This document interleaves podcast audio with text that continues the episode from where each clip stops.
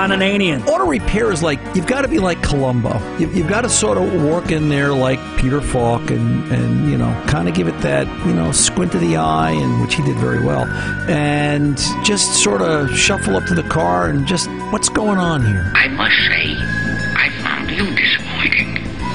I mean, your incompetence. The Car Doctor. And then they put the new battery in. What was the mistake?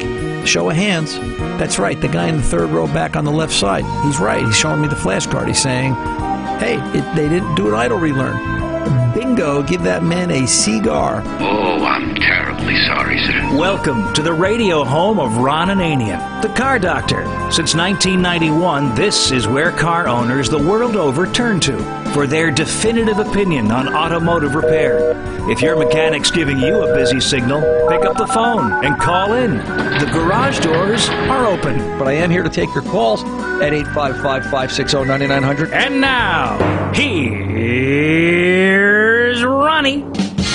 it's time to start your engines. Hello and welcome. Ron Ananian and the Car Doctor here at 855-560-9900. CarDoctorShow.com for more information as well as podcasting and uh, get on over to Spreaker and subscribe. Please click subscribe and uh, help raise the podcast numbers and uh, support the podcast part of the radio show. It, uh, help, it's part of the program that helps drive this program forward and uh, we appreciate you being there. I have a lot to talk about this hour. I want to, I'm going to comment somewhere along the way this hour or next. Uh, this is two hours. This is our first hour here Saturday, 2 to 4 p.m. Eastern Time out on the network and uh, delayed podcast throughout the rest of the country the rest of the weekend. I've got to make a comment at some point about the ASE recert that I took this week, um, ASE L1 Advanced Engine Performance, and you can see by the test, maybe I'll do it now and get it out of the way. Uh, you can see that uh, where ASE Automotive Service Excellence, where they're going, is they are getting the, I think they're getting this, the industry ready for the electric vehicle. Very, very, very heavy electronic electrical questions on the ASE L1 research. Uh, I, I, think there was two mechanical questions, 35 questions about relays, and the rest just were OBD2 and monitors and things like that. But just staggering amount of, you've got this relay, you got four pins, you've got voltage, voltage, voltage, voltage. Um, the car doesn't start, what's wrong with the car? That kind of thing. And it, it, it boggled my mind. It, I actually ran out of time. I have to tell. I passed, and uh, you know that's what counts, right? At the end of the day, a, a, win is a win, a pass is a pass. But I didn't get to complete it. Usually, I have twenty minutes, a half hour left over. The last three questions I guessed in the last two minutes. I just made the best calculated guess I could um, to get through it because you know you think about it. There's if my math is right, there's 150 minutes and two and a half hours. There was 50 questions. That's three minutes a question. Three minutes a question nonstop for two and a half hours. And there was no easy answer. There was no, you look at it, oh, 30 seconds, bang, yeah, it's this. No, it takes you 30 to 45 seconds to read the question. In all fairness, it probably takes you a minute to read the question, read it again, make sure you understand and saw what you saw when you saw it. I saw what I saw when I saw it, see?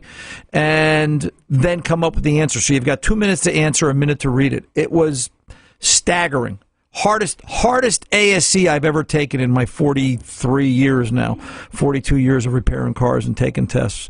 And I can see that 10 years from now that test will become entirely entirely electrical electronic with no mechanical questions whatsoever.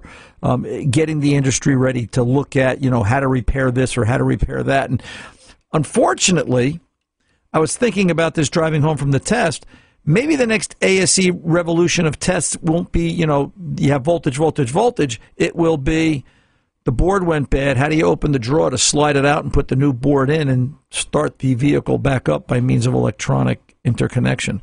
And um, you know, yeah, just just wow.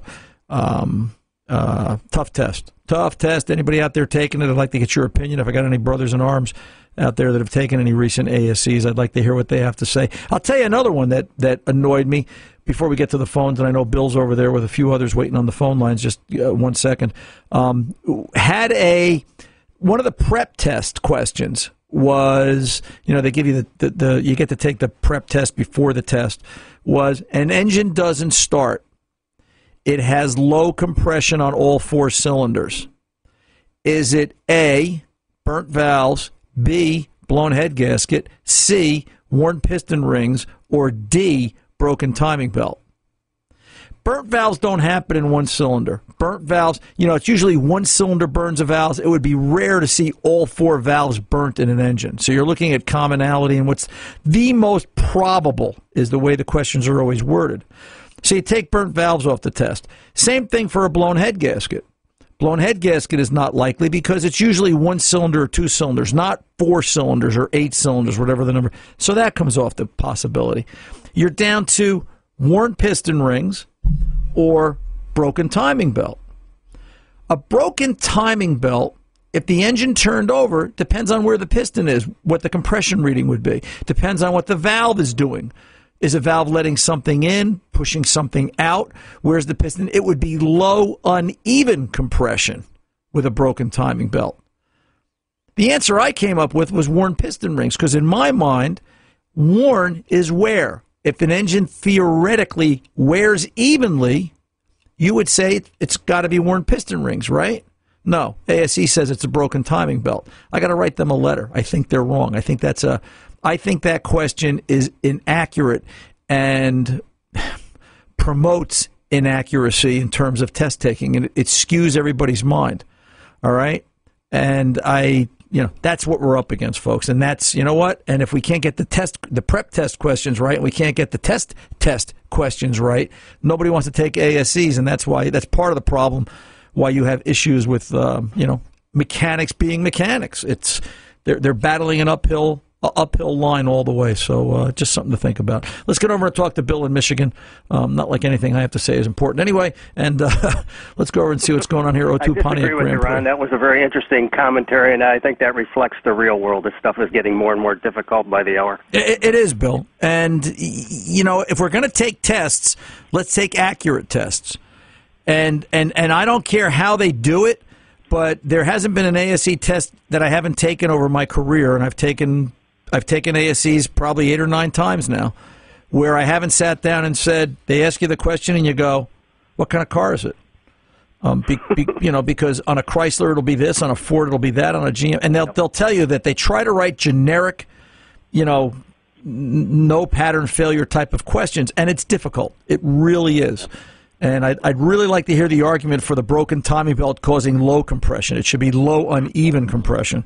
And, you know, so. But anyway, how can I help you today, sir? Good to hear from you again. I got a 2002 Grand Prix standard 3.8 with 186,000 miles. Got two problems, Ron. Okay. Primary one is a fuel gauge failure.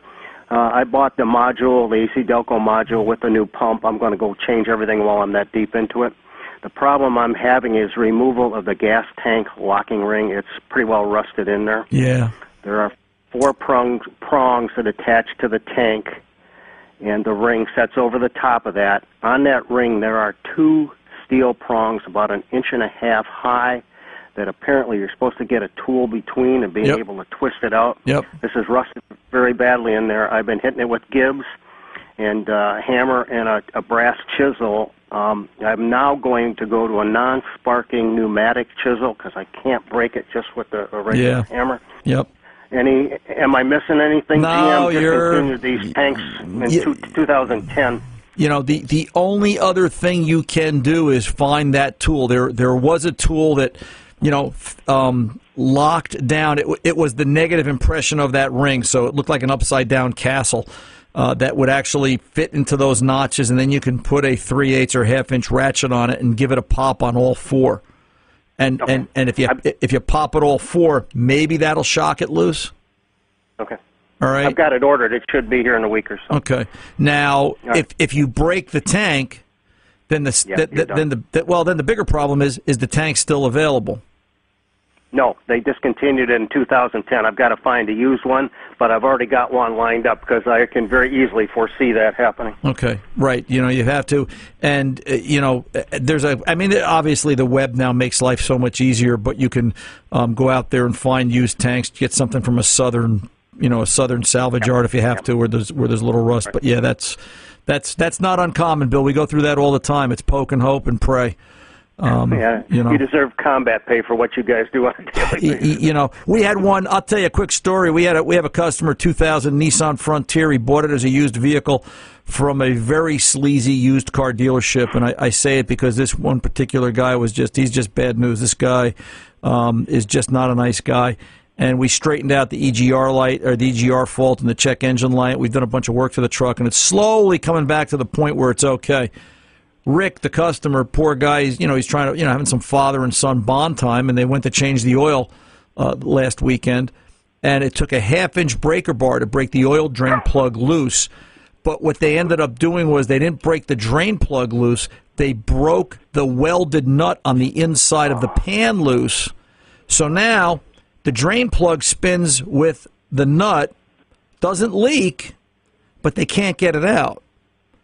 Now, on a 2000 Frontier four wheel drive, in order to drop the pan, you have to pull the front axle out. You have to pull out a, a bunch of cooler lines, and it's it's it's easily three quarters of a day's work. You know, it's it's it's a uh, uh, it's a struggle on a non rusted vehicle. This baby's 18 years old. All right, in, in New Jersey. in New Jersey, you, you need a tetanus shot looking at the thing, um, y- you know, before you even touch a wrench. So, you know, yeah, it's it's who's going to fix that and how are they going to fix it, and uh, you know that that that becomes an issue. That becomes an Okay, issue. I got so, one, one more item if I can Sure. run it by. I Go know ahead. we're running out of Yep. time here. I got a uh, dual dual manual climate control on this. No matter where you put the selector, Ron, uh, you get air out of the uh, defrost and out of the floor, but not where you want it to go. Does that sound like a mode door actuator? yeah, you got you got the ability to pull codes with this bill. Yeah, I do. Um, pull some codes, see if you've got any codes in the body faults um, or in the HVAC, and then go from there. But it sounds like a blend door not responding, and you know you can just sort that out from there. And uh, my Now, advice Ron, is, I'm go ahead. there's some confusion on the terminology. Is it a blend door or actuator, or is it a mode door? I understand they call the selector a mode door actuator. Yeah, it could be mode door. Actually, I you know blend door, mode door. You're right. Um, I, I stand corrected. Blend door is for the um, blend door actuator is for the temp control. Mode Exactly. door Yep, actuator okay. is for position. Um, what I was thinking, what I was going to say was, if you do have to take part of the dash apart to get to one, while you're in there, change everything you can get access to because they're they're not easy I just to. did a heater core and evaporate uh, or AC evaporator core two years ago, so Yeah. I've been in there. Yep. So you know where I'm coming from. So I hear you. All right, Ron, I- once again, you're a great resource. I appreciate it. Thank You're, you again. you're very welcome, Bill. You need something, you know where to find me. 855-560-9900. Ron Ananian and the Car Doctor coming back right after this. Don't you hate when you need some expensive part or service? It sure makes maintaining your car a frustrating task. Thankfully, Pep Boys has over a million parts in stock, like batteries, filters, brake pads, and more. And if you need a little extra help, the Pep Boys will install the part for you. Since 1921, Manny Moe and Jack's legacy has been to provide quality parts, service, and tires to people everywhere. So the next time you need car advice or simply want a service done, head to the pros. Visit your local Pep Boys or shop online at pepboys.com.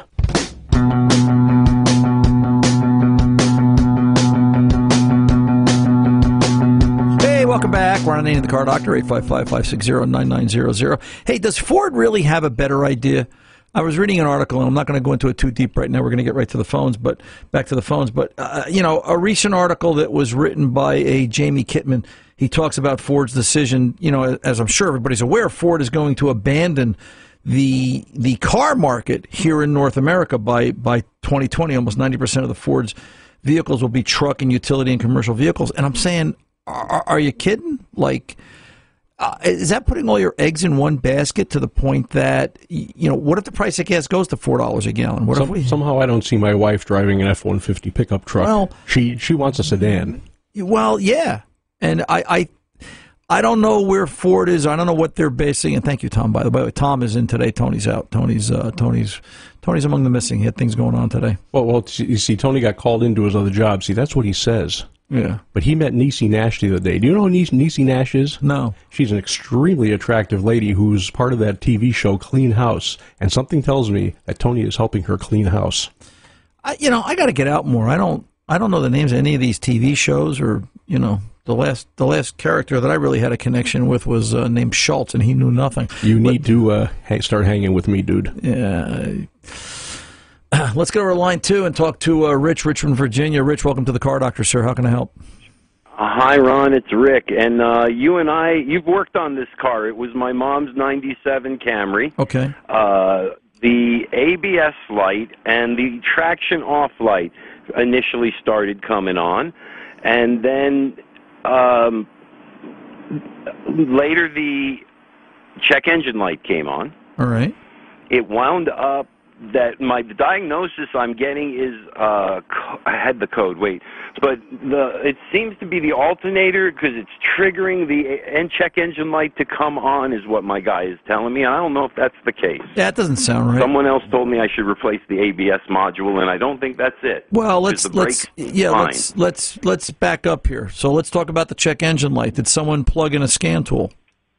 Yeah, I got a P zero one one zero which is saying it's an intake air sensor, and I don't think that's it. I think it's just it, what I've been advised recently is that it's getting false codes because the it's only putting out 12 volts roughly at a at normal drain. Okay, so let's let's let's let's let's stop. All right. Sorry. We, we that's okay. We we need to we need to take some basics. All right. This is a case where we need some basic information. You know, if it's got a if it's got a P 111 or P 110 whatever it is, intake air temp sensor, let's let's test the sensor. All right. There's ways to do that. Uh, the easiest way would be to bring it up on a scan tool and read the value. What does the computer see? Uh, you know, walk up to the car, plug in the scan tool. The vehicle should be sitting overnight, and just turn the key on. Don't start it. All right. If it's 70 degrees out and the scan tool ambient air temperature sensor reads 70 degrees, then it's correct. If it reads 40 degrees and it's 70 degrees out, it reads wrong. All right. Um, ambient air temp sensors don't fail too common on those cars. Usually they've been left unplugged and the harness falls down underneath the intake boot and nobody ever sees it. So before we start going down the rabbit hole, let's let's just look at basics. Let's get the car running. Once we get the car running, put a voltmeter on the on the charging system. Let's do a let's do a voltage and an amp test. What can the alternator put out? All right. I mean, these are you know, Rick. Rick this is a basic car. This is you know a, a, a, an easier car to work on than fifty percent of what's on the road, eighty percent of what's on the road. All right. Um, basic tests here. Let's not jump the gun, and then and then last, let's go take a look at the ABS and you know see where we are. I mean, there's some diagnosis that can be made. It's it's a little difficult because it's a 97, and you need to go in through the connector under the hood as far as mm-hmm. accessing information. But you know, an alternator and and an ABS control module to just start throwing parts like that at a 21 year old car without some sort of firm diagnosis, I, you know, it's like it's like trying to take a long walk off a short pier and not expect to get wet. I think somewhere along the way somebody's going to get in trouble.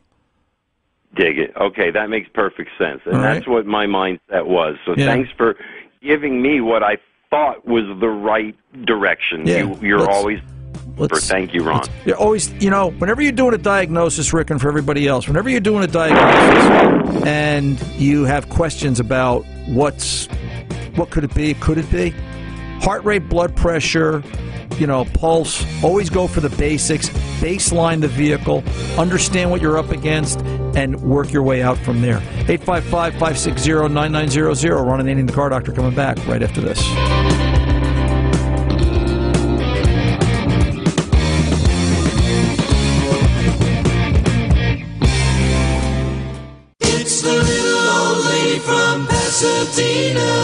Drives that way, but when it comes to fixing cars, Ron has car advice done right. 855 560 9900.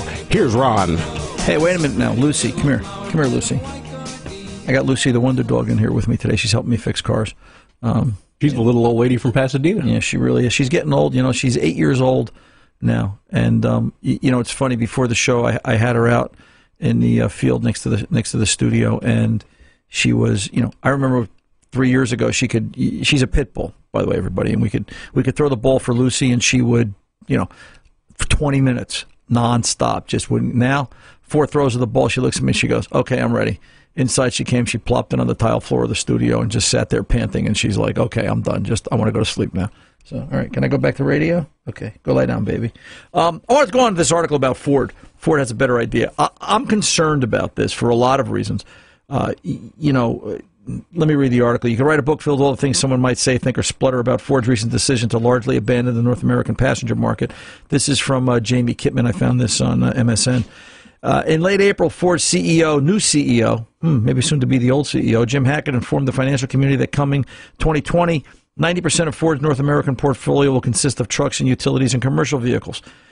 Um, Farewell, Fusion, Focus, Fiesta, and Taurus. Hello, things taller, wider, and most likely heavier. How did this happen and why? Cheap gas is the obvious culprit. I think the author missed the point here.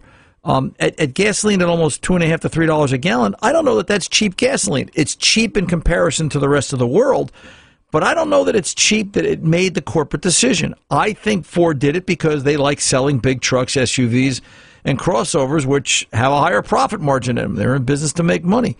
But I think this is a mistake. I think you're setting yourself up for what happens when gasoline skyrockets and goes through the roof. What happens when there's another fuel shortage, if there's another fuel shortage or a raise in prices. Has anybody noticed? Kind of interesting, right? Where where we were just about two years into President Trump's um, presidency, right? Guys, price of gas is going up. It's just starting to come down now. My prediction: in a year and a half, gas is going to get really cheap again. And you want to know why? because it'll be an election year. I I, I see this. I've been this is my first day at the rodeo, folks, but I, I keep seeing this all the time. Makes me wonder. The article goes on to say, hard to recall, but gas mileage improvements are happening in this country. After years of cheap gas, natu- national fuel economy stopped improving in 2017. This is what government industry and much of the citizenry, citizenry said we weren't going to go through and do again. Thinking back to 2008 and 9, how different the mood was when federal bailouts for GM and Chrysler and a $5.9 billion loan to Ford from the U.S. Department of Energy spawned a generation of more fuel efficient powertrains. And that's true. And I don't get what's wrong with having a small car with, with fuel economy or why you can't have a few in the lineup. Ford and others apologize for their environmental, I can't say that word, Prof, P R O F L I G A C Y.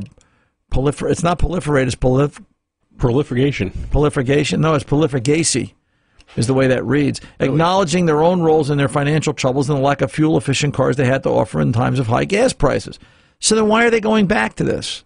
And, and that's the part I don't understand. They testified that there was nothing they wanted to do more than get away from their over reliance on SUV profits to build a new generation of sedans and vehicles while getting a big leg up on this electric car thing. See, that's where this is going. All right. That was my interpretation as I read the article. So Ford hasn't, you know, the other foot, the other foot, the other shoe, could be a foot, the other shoe hasn't dropped yet where they're going to, okay, we're not, we're making trucks and SUVs, and now there's a gas shortage. Now we're going to come out with this full lineup of a full line of electric vehicles. And I think about that in conjunction with the ASE test I just took and the questions they were asking me prompted me to say, hey, this is all about electric cars in the future. It's not about internal combustion gas engines. And, you know, that that's that's where this is going. Today we understand this position as an aberration or bout of temporary insanity. I don't think so. I think there's a bigger bigger pause for the cause here. A momentary detour from the long-term strategy for America, which is to make more money short-term selling as many of the biggest cars they can get away with.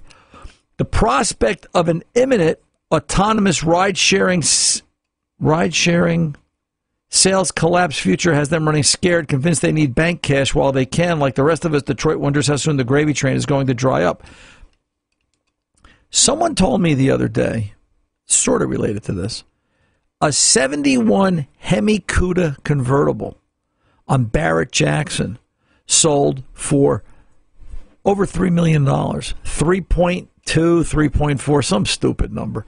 All right. It's one of six Hemi Cudas made with convertible. It's a real rare car, blah, blah, blah, blah, blah. I get it. When the government says no more gasoline 10, 12 years down the road, it's a flower pot. That's all you're going to be able to do with it. Um, I, I've come to the conclusion that everybody should take their hot rod and muscle car and drive the damn thing because there's there's you're just gonna it's just to go into the ground. It's to get scrapped. It's it's to become a museum piece. What's the point? Trust me. There's the game is underfoot to rid the planet of gasoline. They're they've they've got issues.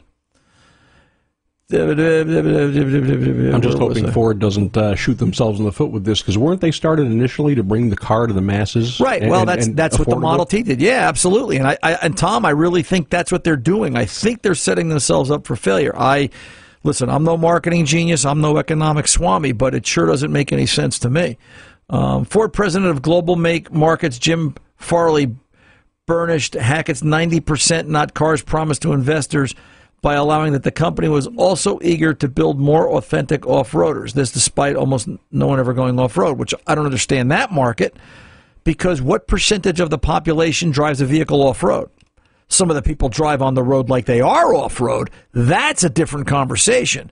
You can't market to idiots, but eh, you know, Anyway, this brings us to the question of the deeply, deeply psychological place high riding SUVs, trucks, and crossovers occupy in the human psyche, meaning everybody wants a big vehicle, which I agree with that. I really do. You know what?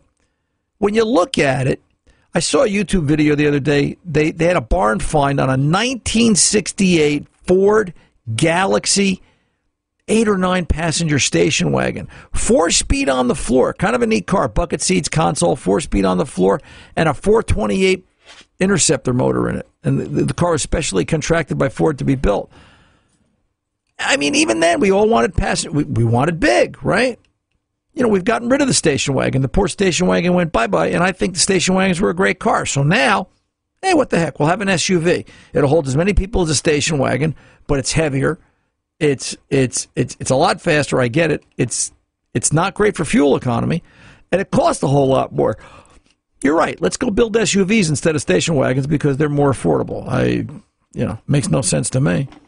Um, I think Ford is shooting themselves in the foot. I think they're setting themselves up for a problem, and I, you know, they're going to be coming to us for a bailout, and I'm going to go, nope. Two years ago, Ford boasted it had been named Interbrand's best global green, green blend, but something happened on the way to the and Ford and the rest of the industry bumped into President Donald Trump. Aha. Who created a safe place for the bigly regulated, the bigly regulated, I like that, to get back in touch with their biggest, baddest selves. Along with other manufacturers, Ford lobbied the newly receptive government of a rule burner in chief to overturn the upgraded but still imperfect Obama era CAFE corporate average fuel economy and emission standards for 2025, which they gleefully did. The industry, which had agreed to the rules under much humbled circumstances, went back on its word, meaning that back in 2008 and 9, when Ford Motor Company and GM and Chrysler were struggling, they said, okay, we'll build more fuel efficient vehicles. You got to give us the loans and you got to let us stay in business. Um, I'll finish this when I get back. 855 560 9900. Ron and the car doctor. Come on back. We'll finish the Ford story and uh, take some calls.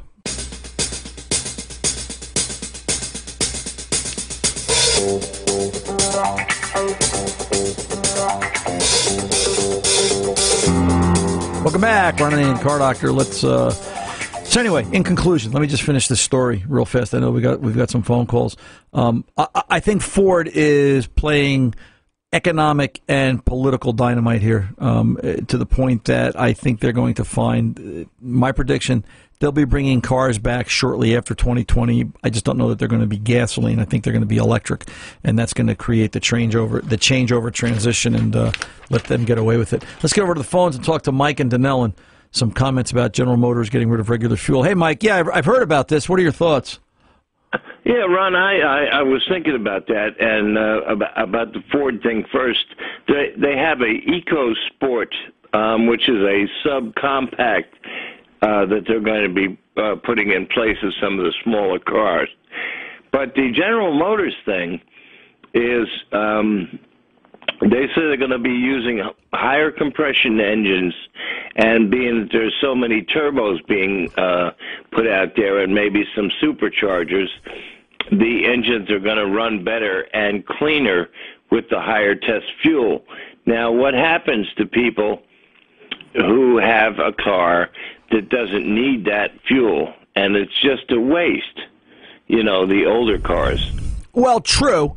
Uh, you know, and, and it is a waste. And I don't know that this is going to happen overnight, but I also think part of what General Motors is after is by running the vehicles that require higher octane, making them run the higher octane, it creates less problems with the engine. I mean, let's face it, running a, running an engine that requires premium on regular over the long haul or even the short term can cause some issues. And I think what Ford's trying, I mean, what GM's trying to get away from is having those issues become warranty facts too.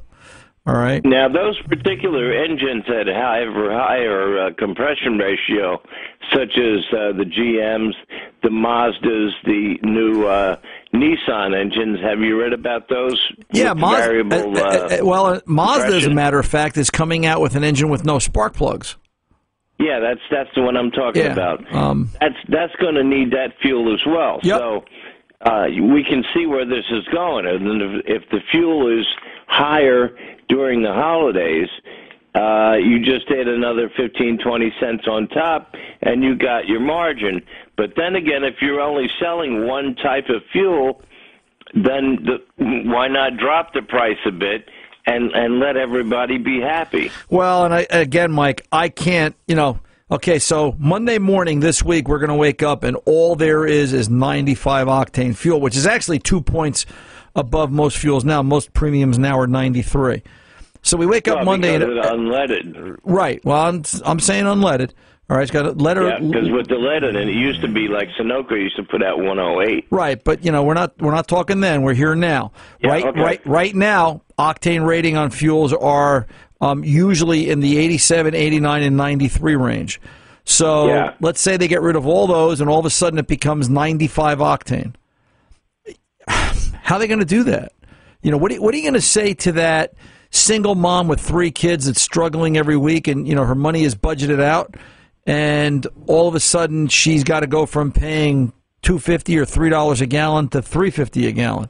That extra fifty cents on Well, ten gallons adds have up. To adjust the price accordingly. They can't have it both ways. Right, right. So I think what will happen is, you know, premium will be the new regular, and it'll be ninety five. They'll figure out a way to, you know, make it mandatory where that car requiring ninety five gets ninety five. Listen, I'm sure. I'm sure they could come up with a sensor, a knock sensor, something that the slightest bit of detonation would turn on the check engine light and maybe put it in a limited mode of operation that would possibly reset with correct fuel, different octane rating, that type of thing. You know what? They're talking about it. They haven't done it. Uh, do I think they can? Depends on how much money there is at the end of the rainbow. Because it's all about money. It's Mike. It's all about money and emissions. That's all I cars are ever bring about. that up for you because uh, I, I I read it this week and I said I got to get to Ron and see what he thinks. Yeah, it's it's it's it's all about money, brother.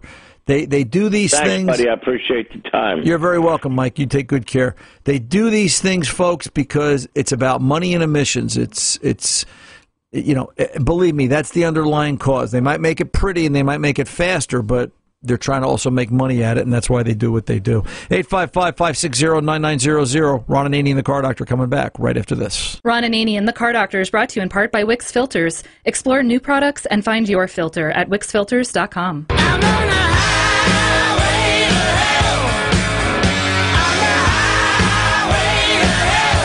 Welcome back. Ron and Annie, the Car Doctor, 855-560-9900 is the Car Doctor's 24-7 phone number. CarDoctorShow.com is the place to go hang out and uh, podcast and pick up the live show. We've got a live stream there as well as other things uh, going on. And also there's a Facebook page, Ron and Annie and the Car Doctor. Tom, I like that spot where you put it.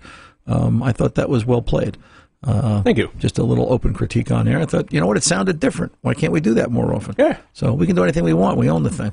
So um, listen, I want to talk about the Real Fix from the folks over at Mitchell One. Real Fix Sure Tracks, the fastest path to fixed. And I've been reading these of late. I've been reading them for a while. And, and, and Real Fix Sure Tracks comes to us from the folks at Mitchell One, and they're available out there on the web for mechanics and everyone alike. It's basically real world scenarios of failures and repairs involving the Mitchell community. In other words, there's a, a an online presence of mechanics that will contribute and help out this guy in Florida, and that guy in Florida then helps out the guy in Texas, and so on around the country. And um, they put these up on the web. There's, you know, I think we've given the website before. It's, uh, we'll get it out to you, Mitchell One. We'll put it up on the Facebook page. Um, but the idea is that they're there. Today's talks about it talks about panic. Panic works for once is the title of this SureTrack fix. Sometimes it takes an unusual procedure to get the job done, even when you can't find, especially when you can't find any other solution. SureTrack community member Eric O1 had a Chevrolet S10 in the shop with a soft brake pedal, and after several bleedings, the pedal would go to the floor. He put the question out to the Mitchell One community, and with the help of fellow community member Iron Nuts and others, they were able to resolve the issue very quickly. The following fix summarizes the interaction. Vehicle 1996 S10 Chevy soft brake pedal with engine running, repeat the bleed procedure. Firm brake pedal engine off, pedal drifts to the floor with engine running, with engine running the rear chamber of the master bubbles constantly while brake pedal is being pushed. This is where I thought it got very creative and very interesting. They installed two master cylinders. I get that. That's that's the doubt that mechanics carry with them all the time, at least the good ones, because they're always concerned are they doing the job right. The brake booster checked fine. They blocked off the lines after the equalizer and before the ABS unit, and the brake pedal stayed firm. There was no way to energize the ABS hydraulic unit with a scan tool because it's an early production vehicle. So what did they do? They asked around the community. The community said, "Hey, go out in the driveway where there's gravel, do some panic stops, activate the ABS, get that pedal vibration down at the bottom of the pedal, and try bleeding it again." The air in the system was released. The pedal got hard, all because of asking the community from the folks at Mitchell One. I'm Ron Ananian, the Car Doctor. The mechanics aren't expensive; they're priceless. See ya.